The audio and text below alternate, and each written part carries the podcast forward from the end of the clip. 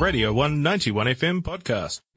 Tuesday through to Thursday at 9.05 a.m. on the Radio 1 Breakfast Show, our resident political aficionado John Moore drops by to deliver bite-sized politics. From the Octagon to the Beehive, to the White House to the Kremlin. As it happens, here's your political roundup.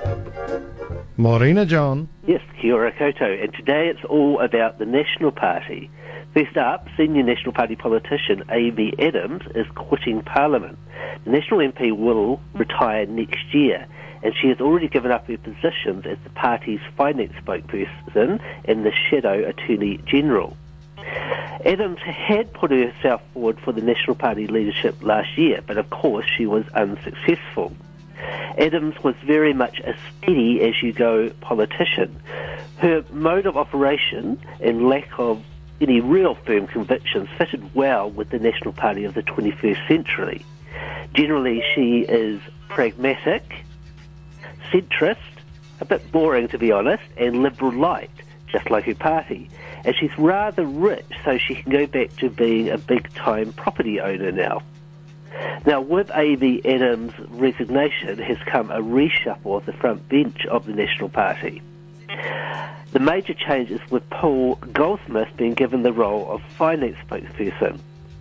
Goldsmith is very much just another centrist politician who is unlikely to sound much different to either Amy Adams or current Finance Minister Grant Robertson.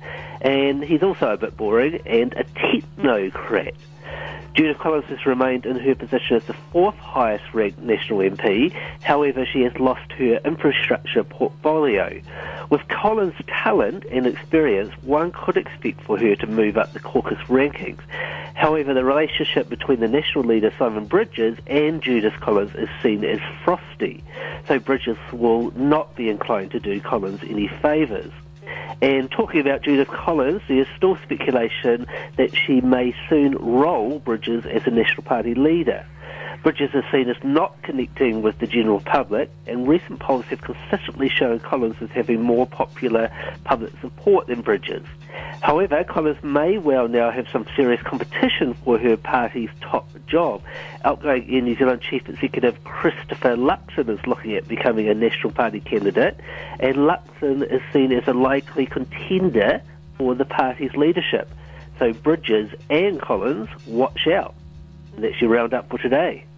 Thank you very much for that, John. It certainly is heating up in the National Party. It's interesting yes. um, how people can come straight from the corporate world, world right into quite a high position within a party, uh, like John did, and, and, and, perhaps this will happen with this new chap too. Yes, yeah, very much that is a, a possibility. That's right, and that fantastic ad in the NZ Herald. Oh, yeah. it's terrible. terrible. All right, hey, thanks, John. Have yourself a wonderful day, friend, and we'll talk to you again tomorrow. Sure.